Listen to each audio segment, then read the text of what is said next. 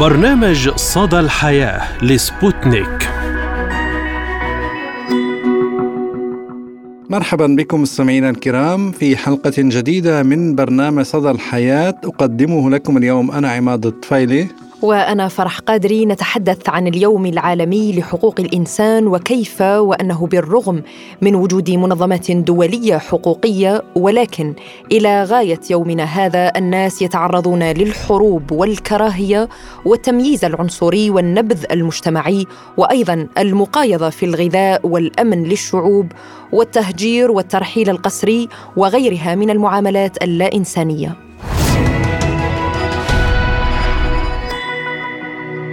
يصادف هذا العام مرور 75 عاما على اعتماد الجمعية العامة للأمم المتحدة إعلان العالمي لحقوق الإنسان في باريس في العاشر من كانون الأول ديسمبر 1948 وحدد الإعلان للمرة الأولى حقوق الإنسان الأساسية التي يتعين حمايتها عالميا. وقد ترجم الإعلان العالمي لحقوق الإنسان إلى 500 لغة ليصبح أكثر وثيقة تترجم في العالم. هذا الإعلان نص على الحق في الحياة والحرية والأمن وعلى المساواة أمام القانون وحرية التعبير وطلب اللجوء وينص على الحق في العمل والرعاية الصحية والتعليم وغيرها من الحقوق الطبيعية التي يستحقها أي إنسان. ولكن في زمن مليء بالصراعات والحروب والنزاعات والتمييز والعنصرية هناك شعوب لم تصفر حتى بالحق الأول وهو الحق الكريم في الحياة والعيش. فحقوق الإنسان متأصلة في جميع البشر مهما كانت جنسيتهم أو نوعهم الاجتماعي أو أصلهم الوطني أو العرقي أو لونهم أو دينهم أو لغتهم أو أي وضع آخر. رغم اختلاف اللسان وإن البشر ألوان متفرقين في النوايا والشكل والأديان. لكن إلهنا واحد رب البشر.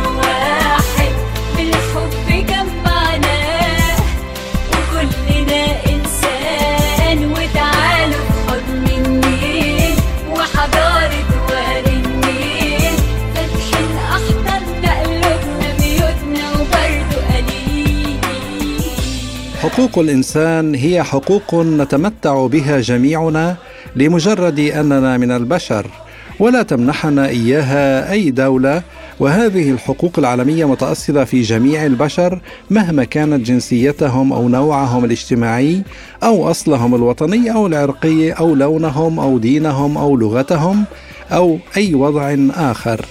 وهي متنوعة وتتراوح بين الحق الأكثر جوهرية وهو الحق في الحياة والحقوق التي تجعل الحياة جديرة بأن تعاش مثل الحق في الغذاء والتعليم والعمل والصحة والحرية. وقد شكل الإعلان العالمي لحقوق الإنسان الذي اعتمدته الجمعية العامة للأمم المتحدة في العام 1948 أول وثيقة قانونية تحدد حقوق الإنسان الأساسية التي يجب حمايتها عالميا ولا يزال هذا الإعلان يشكل أساس جميع قوانين حقوق الإنسان الدولية كما توفر مواده الثلاثون مبادئ اتفاقيات ومعاهدات حقوق الإنسان الحالية والمستقبلية وغيرها من الصكوك القانونية الأخرى وركائزها. ويشكل الإعلان العالمي لحقوق الإنسان أيضا إلى جانب العهد الدولي الخاص بالحقوق المدنية والسياسية والعهد الدولي الخاص بالحقوق الاقتصادية والاجتماعية والثقافية الشرعة الدولية لحقوق الإنسان. ويعتبر مبدأ عالمية حقوق الإنسان حجر الأساس في القانون الدولي لحقوق الإنسان ما يعني أننا جميعنا متساوون في تمتعنا بهذه الحقوق وقد تم تكرار هذا المبدأ الذي برز للمرة الأولى في الإعلان العالمي لحقوق الإنسان في العديد من الاتفاقيات والإعلانات والقرارات الدولية لحقوق الإنسان. وحقوق الإنسان غير قابلة للتصرف لذا لا يجب ابدا حرمان أي شخص منها إلا في حالات محددة ووفقا للإجراءات القانونية الواجبة. فعلى سبيل المثال قد يتم تقييد حق أحدهم في الحرية في حال إدانته من قبل محكمة قانونية بارتكاب جريمة.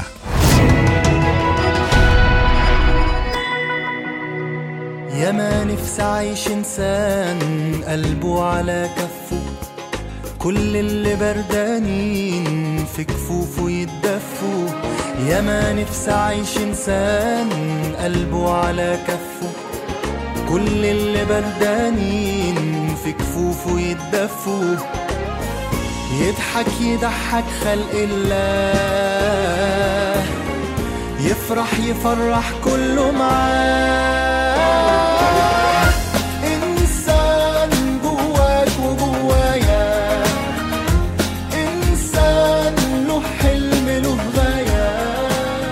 وبالتزامن مع اليوم العالمي لحقوق الإنسان الموافق للعاشر من كانون الأول ديسمبر انطلقت هذا الأسبوع في المركز الثقافي الملكي فعاليات الدورة الرابعة عشر دورة فلسطين من مهرجان كرامة لأفلام حقوق الإنسان التي سوف تستمر حتى يوم الثاني عشر من الشهر الحالي بالفيلم الوثائقي الطويل يلا غزة من إخراج الفرنسي رونالد روينر هذا الفيلم الذي يتناول مختلف نواحي حياة الغزيين تحت الحصار الممتد منذ عام 2007 ويشهد رواد مهرجان كرامة لأفلام حقوق الإنسان بدورته الرابعة عشرة اكتشاف التعبيرات الفنية المتنوعة في معرض ضمير الفن. كما هو الحال هذا العام في طبعة فلسطين الخاصة يتدخل 18 فنانا أردنيا ودوليا بأعمال قوية تعكس الحقائق القاسية للحرب على غزة. وللحديث أكثر عن هذا الموضوع. نستضيف معنا الدكتور نجاد البرعي المحامي الحقوقي وعضو مجلس أمناء الحوار الوطني المصري. أهلا وسهلا بك دكتور وشكرا لتواجدك اليوم معنا في صدى الحياة.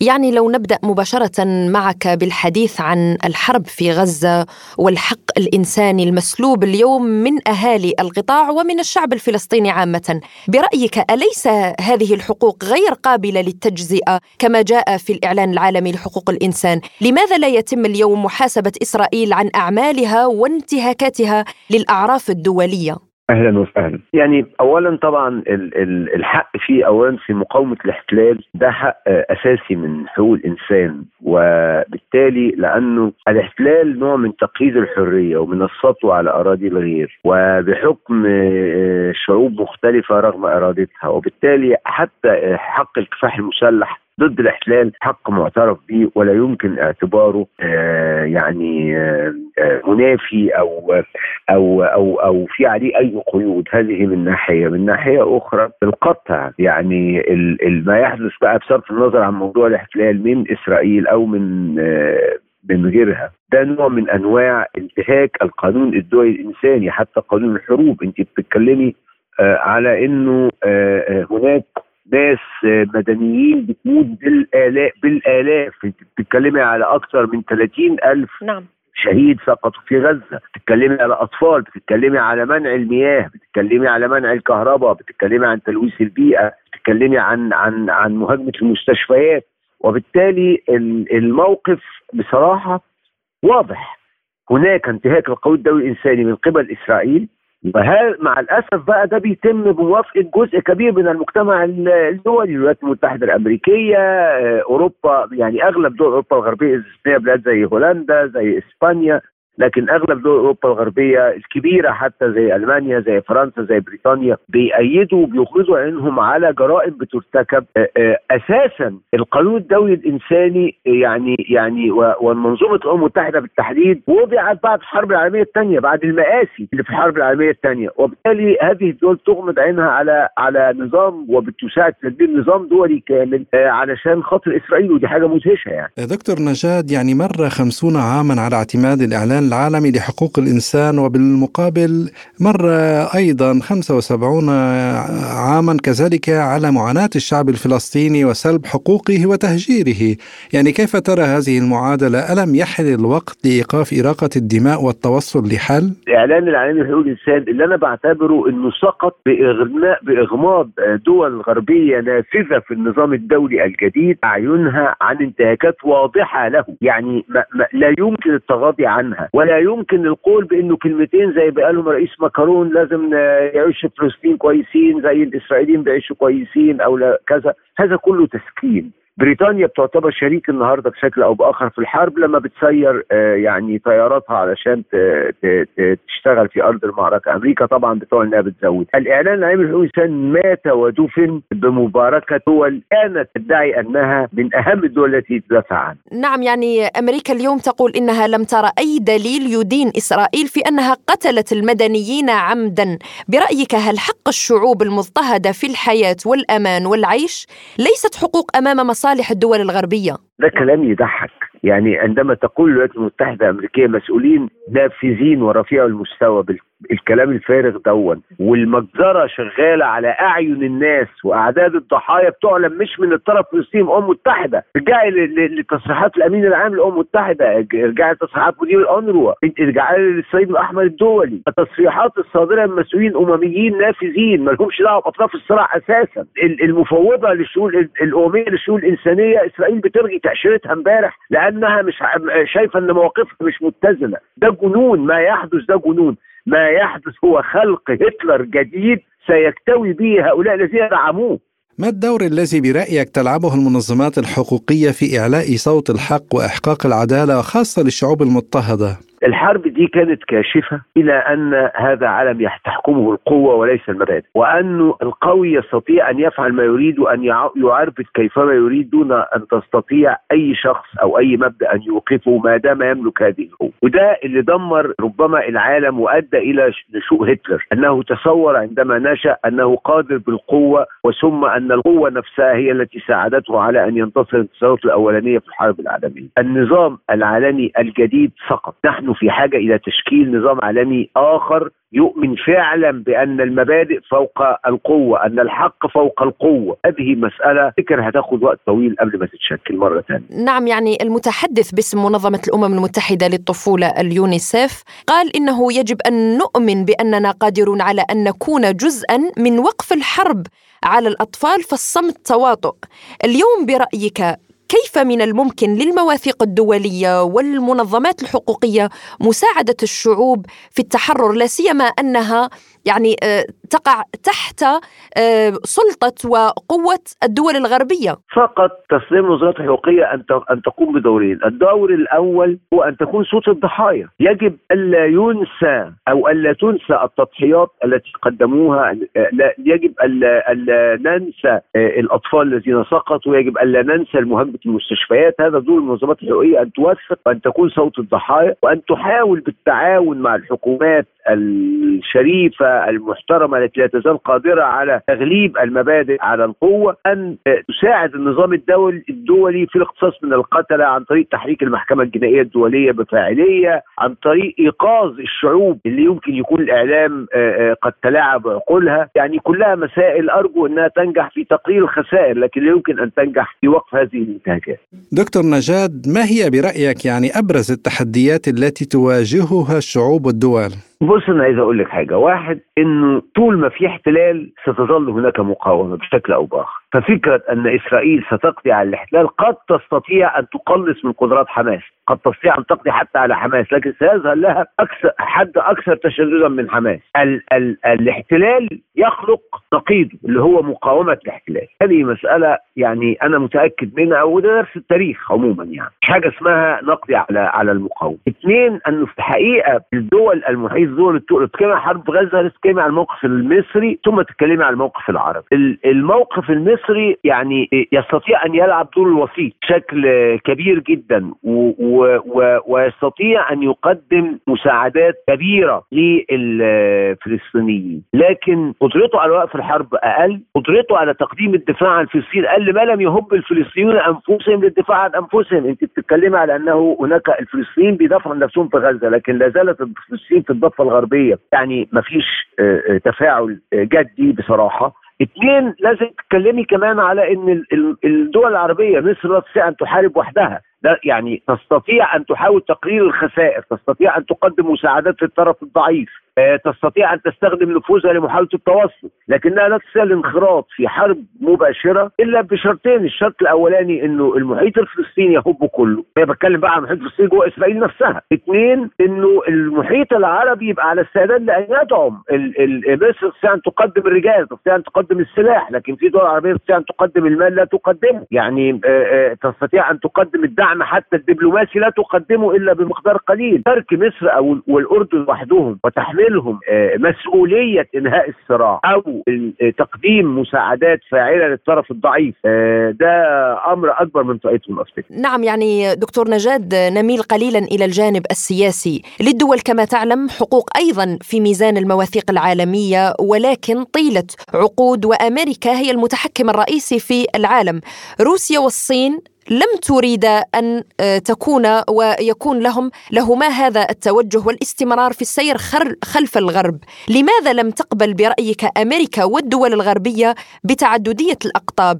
أليس من حق الدول أيضا أن تختار شركاء وحلفاء جدد ما يمنحها حرية التصرف وحق التحرر؟ بص أنا عايز أقول لك حاجة آه، العالم متعدد الأقطاب هو العالم المثالي يعني أي عالم يهيمن عليه قطب واحد ايا من كان هذا القطب وايا ما كان مثاليته وايا ما كانت مبدئيته هو عالم مختلف لأن الواحدية تعني مباشرة الديكتاتوريه التصرف في اتخاذ القرار. وبالتالي عالم متعدد الأقطاب زي دولة متعددة الأحزاب متعددة القوى السياسية زي أي حاجة التعدد يخلق التوازن وبالتالي أسوأ شيء هو وجود عالم احادي القطب ده ده واحد. اثنين إنه في الحقيقة الدول العالم الثالث أو الدول الأقل حظا في النمو لم تختار عدم المتعد آه، احادي القطب أحد القطبين انسحب بظروف خاصة به من آه، الصراع فالآن لابد أن يكون هناك عالم متعدد الأقطاب لابد أن نرى عالما لا تسيطر عليه قوة واحدة ايا كانت تسيطر عليه قوى متعددة أفكار متعددة عقائد متعددة لأن هذا هو في صالح نمو العالم على المستوى الثقافي والسياسي والاقتصادي بشكل عام. الدكتور نجاد البرعي المحامي الحقوقي وعضو مجلس أمناء الحوار الوطني المصري كنت معنا من القاهرة. شكرا جزيلا لك على هذه المداخلة.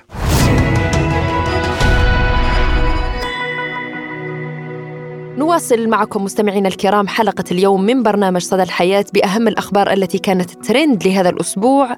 ونبدأ معك ما هو أول خبر زميلي عماد؟ نعم فرح آه، سيدة هندية توجه لزوجها لكمة قاتلة لرفض الاحتفال بعيد ميلادها في دبي. هذا اللي بي- حقوق الرجل وحقوق الإنسان. هاي اللي ما بيسمع كلام مرته بياكل ضربة. تصدر هذا الخبر مواقع التواصل الاجتماعي هذه المرأة الهندية التي ربما تأثرت بمواقع التواصل الاجتماعي وما تراه من فيديوهات متعلقة بطرق الاحتفالات بأعياد الميلاد للعشاق والأزواج. وقامت المرأة الهندية بقتل زوجها بضربة قوية على أنفه والسبب رفضه اصطحابها إلى دبي للاحتفال بعيد ميلادها. ووفقا لتقرير الشرطة توفي الرجل البالغ من العمر 36 عاما نتيجة اللكمة التي وجهتها زوجته إلى أنفه بسبب رفضه قضاء الإجازة في دبي والاحتفال بعيد ميلادها هناك. ما إله حق والله. ويشير مصدر في الشرطة إلى أن ضرب الزوجة رينوكا 38 عاما كانت قوية جدا بحيث أن زوجها نيهيل أصيب بنزيف شديد وفقد الوعي وتوفي. ووفقا لضابط الشرطة اتضح أن أنف نيهيل مكسور مع عدد من أسنانه وبسبب النزيف الشديد فقد نيهيل وعيه. وأيضا ضمن مجال الحقوق الإنسانية وحق الفرد في العيش في أرضه ووطنه فيديو لسفيرة إسرائيلية يشعل غضبا في مواقع التواصل الاجتماعي حين قالت يمكن أن ينزحوا إلى منطقة المواصي فهي آمنة. بتلك العبارة أشعلت السفيرة الإسرائيلية في لندن عاصفة من الجدل كما أضافت أن إسرائيل أكدت وجود مكان آمن لسكان غزة وهي منطقة المواصي وأردفت قائلة في مقابلة تلفزيونية مع شبكة سكاي نيوز البريطانية المواصي منطقة يمكن الاحتماء بها ووفرنا مع منظمات إغاثية مأوى للفلسطينيين فيها. لذلك لا يمكن القول إن إسرائيل لا تسهل الأمر مع المنظمات الإغاثية. ما أثار موجة انتقادات على مواقع التواصل الاجتماعي ضد السفيرة لا سيما أن العديد من الفلسطينيين يدركون أن المواصي منطقة ريفية إلى حد بعيد وهي شبه خالية من المساكن والخدمات وأي حق إنسان يتحدثون عنه. طفل فلسطيني يهرب من القصف ويرفع الراية البيضاء. ملايين القصص والفيديوهات المأساوية تظهر كل يوم في غزة لتوثق معاناة سكان القطاع مع القصف الإسرائيلي الوحشي المتواصل. ومن ضمن هذا هذه المقاطع ما وثقه أب فلسطيني أثناء إجلاء طفليه الصغيرين إلى مراكز الإيواء مع انتهاء الهدنة واستئناف القصف الإسرائيلي على قطاع غزة. الطفل الذي لا يتعدى الثلاث سنوات سأله أبوه عما إذا كان خائفا فرد بالقول لا. فيما قالت أخته الذي لا تتعدى الأربع سنوات إنها خائفة. وسأل الأب ابنه الذي حمل حقيبته الصغيرة على ظهره عما إذا كان يعرف لماذا هو يحمل الراية البيضاء فأجاب الصغير بأنه لا يعرف لماذا فيما سمعت أصوات القصف العنيفة. وفي خبر آخر أثار الجدل والدهشة والتعجب على مواقع التواصل الاجتماعي امرأة معجزة من أكبر الأمهات في العالم.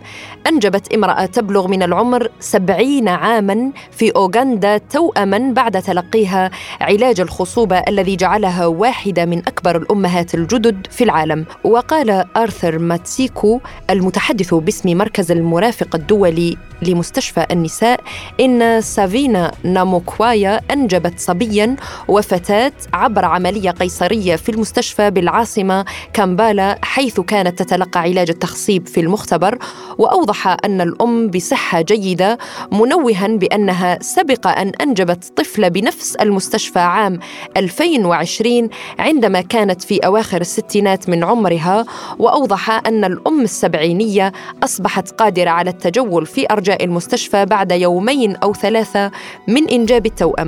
وولد التوأمان قبل الأوان في الأسبوع الحادي والثلاثين من الحمل وتم وضعهما في الحاضنات لكن قيل إنهما يتمتعان بصحة جيدة. وقالت الأم السبعينية السعيدة من المفروض أنني في السبعين من عمري وجسدي ضعيف وغير قادرة على الحمل والولادة لكن المعجزة حدثت بإنجاب توأم. وفعلا معجزة يعني سبعين عاما والعلم يفعل كل شيء. مواطن روسي يصدم شبابا سعوديين في موسكو بكلام عن محمد بن سلمان. تداولت مواقع التواصل مقطع فيديو يظهر فيه شاب سعودي أمام أحد المحال التجارية في موسكو بصحبة زملائه وقد توقف المواطن خصيصا للتعبير عن إعجابه بولي العهد السعودي محمد بن سلمان. وقد حظي المقطع المنشور على موقع إكس بتفاعل واسع حيث يبدو في المقطع كيف يقف مواطنان سعوديان ويقوم ثالث بالتصوير بينما يشرح أحدهم مميزات أحد محال العطور فتوقف لسماع اللغة التي يتحدثونها أحد المرة. سأل الشخص عن اللغة التي يتحدثونها فأجابوا العربية. وسألهم عن موطنهم فقالوا السعودية. عندها قال المواطن الروسي إنه يحترم ولي العهد السعودي محمد بن سلمان ووصفه بالسياسي البارز وقال: لقد قرأت عنه وسمعت عنه كثيرا وأريد حقا رؤيته في روسيا. وعبر المواطن الروسي الشاب عن إعجابه بالطريقة التي يقود بها محمد بن سلمان البلاد والطريقة التي يدير بها الاقتصاد وأعرب عن احترامه وتقديره له. واحتفى المواطنون السعوديون بالشاب الروسي وقاموا بالتقاط الصور والفيديوهات معه. وفي خبر آخر تم تداوله على مواقع التواصل الاجتماعي تعليق الفنانة المصرية لقاء الخميس على الصور المتداولة لأسرى فلسطينيين لدى الجيش الإسرائيلي وهم شبه عراة. في حسابها على إنستغرام نشرت الصورة وعلقت أيها العالم ماذا تنتظر؟ أين حقوق الإنسان التي تتكلمون عنها؟ قانون الغاب يحكم عار عليكم. وأظهر مقطع فيديو وصور مشاهدا لاعتقال قوات الجيش الإسرائيلي العشرات من المواطنين المدنيين العزل وتجريدهم من ملابسهم في بلدة بيت لاهيه شمال قطاع غزة وبحسب ما أفاد به شهود عيان دخلت قوات الجيش إلى منطقة شارع القسام في بلدة بيت لاهيه وطردت النساء من المنازل واعتقلت جميع الشبان وكبار السن واقتادتهم إلى مكان مجهول ونذكر أن هذه الحرب على غزة تدخل في شهرها الثالث حيث تستمر القوات الإسرائيلية في قصف مدن ومحافظات القطاع ولا سيما مدينة خان يونس جنوبا وسط مخاوف من كارثة إنسانية أعمق.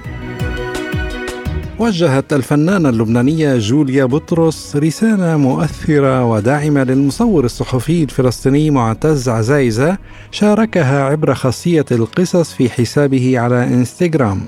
وفي الرسالة المصورة عبرت بطرس عن تقديرها للجهد الكبير الذي يبذله عزايزة في نقل الصورة الحقيقية من قلب غزة خدمة للقضية الفلسطينية. وشاركت بطرس مشاعر الألم والذنب وتأنيب الضمير عندما تتناول الطعام أو تخلد للنوم وقالت ما يحصل معكم ليس سهلا ابدا لا يتحمله بشري أصلي لكم. ودعت لمعتز بالصبر رغم أن هذا الطلب قاس وصعب على حد قولها وحثت عزيزه على عدم المخاطرة بحياته والبقاء في أمان قدر الإمكان متمنية أن تتمكن ذات يوم من زيارة غزة وتناول طبق المقلوبه الفلسطينيه من إعداد والدته والتجول في شوارع غزة برفقته. ويعد عزايزه من بين العديد من الصحفيين الشجعان الذين يخاطرون بحياتهم لمشاركة واقع العيش في غزة أثناء القصف الإسرائيلي على القطاع منذ بدء عملية طوفان الأقصى. واستخدم منصاته على المواقع الاجتماعية لكشف الأحداث اليومية المأساوية الواقعة في غزة وتوثيقها بالصور والفيديوهات.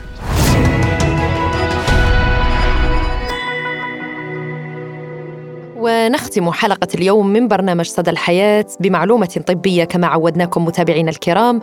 علماء روس يتمكنون لأول مرة في العالم من محاكاة عملية دماغية باستخدام جهاز إلكتروني حيث اقترح علماء من الجامعة الوطنية للبحوث لوباتشيفسكي في نيجني نوفغورود طريقة للتحكم في ديناميكيات اتصال الشبكات العصبية.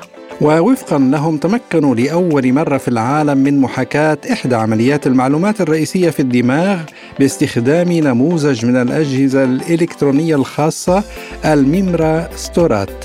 الميمراستورات هي نوع تم تطويره أخيرا من قاعدة العناصر الإلكترونية والتي كما أوضح الخبراء تستنسخ عمل المشابك العصبية البيولوجية التي تنقل النبضات العصبية بين الخلايا العصبية. ووفقا للباحثين أصبح استخدام أجهزة الميمراستورات اليوم ذات أهمية متزايدة في مختلف المجالات. هذه الأجهزة تجعل من الممكن تطوير بنيات حوسبة جديدة باستخدام التوازي وعدم الاعتماد على الطاقة وانخفاض استهلاك الطاقة. ولكن الآن لا توجد أجهزة ميمراستورات تستخدم في النظم البيولوجية الوظيفية. واقترح العلماء نموذجا يصف طريقة للتحكم في ديناميكيات الارتباط للشبكة العصبية باستخدام الميمراستورات وأشار العلماء إلى أنه لا توجد أعمال مماثلة في العالم اليوم لهذه التقنية وتعد هذه الدراسة خطوة مهمة في تطوير الواجهات العصبية كما أنها ذات قيمة كبيرة لتطوير طرق تشخيص وعلاج مرض الصرع وقال سيرجي ستاسينكو الأستاذ المشارك في قسم التكنولوجيا العصبية في معهد البيولوجيا والطب الحيوي في الجامعة. لقد أظهرنا كيف يمكن بمساعدة الميمراستورات التحكم في ديناميكيات الشبكة العصبية. وإلى هنا نصل وإياكم مستمعينا الكرام إلى ختام حلقة اليوم من برنامج صدى الحياة. كنا فيها معكم من استديوهاتنا في موسكو أنا فرح قادري. وأنا عماد الطفيلي وشكرا لإصغائكم وإلى اللقاء. إلى اللقاء.